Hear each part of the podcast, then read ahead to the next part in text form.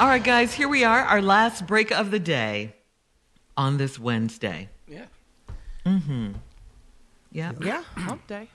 so day, listen, baby. I want to uh, send out condolences to Snoop on the loss of his mother. Um, Several of us on this show have lost our mother. It's really no words at that time that you can give a person that's comforting at all. All I say to people is when they lose someone dear to them, is that in due time, God will allow you to feel better. Uh, there's no time limit, there's no set amount of time, but just in time, you will feel better. Uh, there is no getting over it, there is no, you know, um, and the cliche answers that people give you don't always help. Well, you know, she's in a better place now, you know. That that really that never helped me. So I don't say that to people. I just tell people, hey man, be strong for those around you that need it. And if you need strength, go to God to get it. And uh, hang in there, man. In due time, you'll be laughing about some of the things that she taught you. But in the meantime, condolences go out to the family. Uh, you know, that kind of leads me to my closing remarks, too, because um, here, here's what I've learned in life. Uh,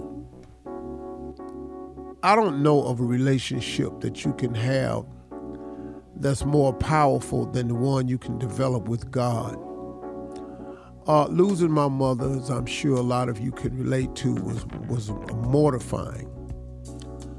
But if I didn't have God in my life, if I didn't know what how prayer worked, if I didn't know how to go to Him and take Him this problem and ask for strength, I really don't know what I would have done. I just don't know. So for me, the most important relationship I've ever formed is my relationship with God. Now, outside of that and your family, I got to tell you something, man. And I'm saying this on the heels of what I just said. You can make the adjustments in your life because you realize you have to go on, and you can make the adjustments in your life because you can say things like they would want you to go on and not sit around and mope, but to pick yourself up and live the best life you can live. So you will find a way to live without your mother. You can live without your father. You can live without your brother. You can live without your cousins. You can live without your coworkers.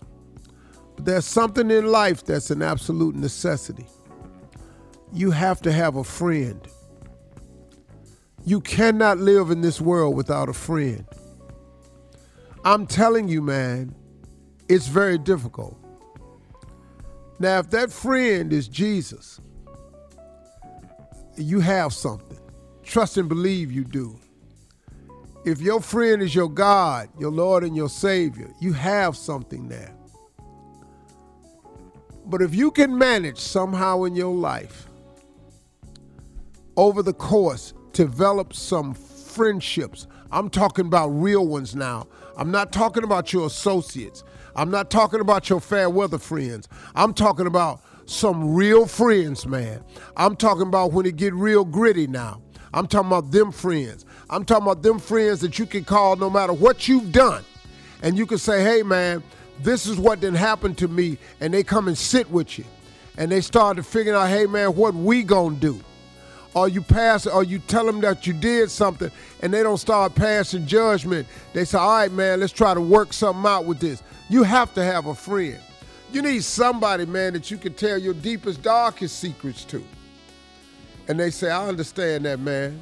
You're going to be all right. Because guess what? All of us are flawed. There's not an unflawed human being on this planet. All of you, all of us, we're all flawed. You got to have somebody, man, that can deal with them flaws that say, hey, man, in spite of your flaws, I got you. You my guy, you my girl. I got you. I got my flaws too. If you can develop a friendship or two,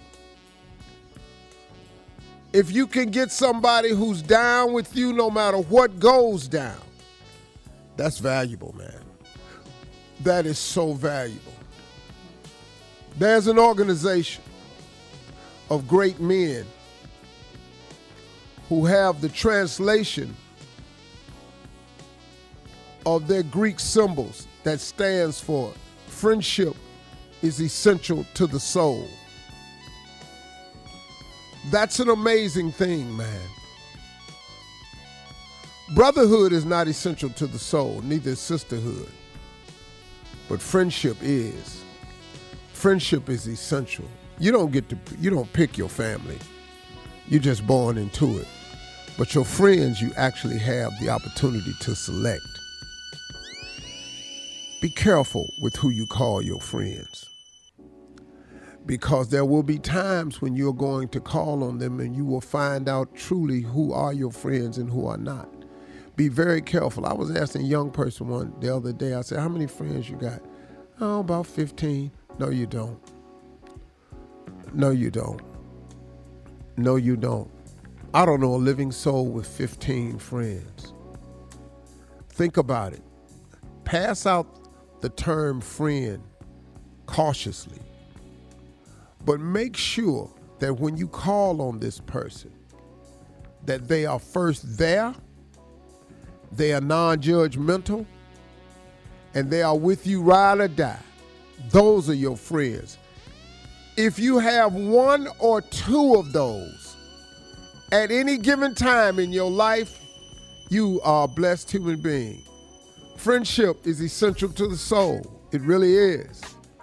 So y'all think about that. Develop a friendship, and if you got one, don't let nothing come between it. Those are my closing remarks today.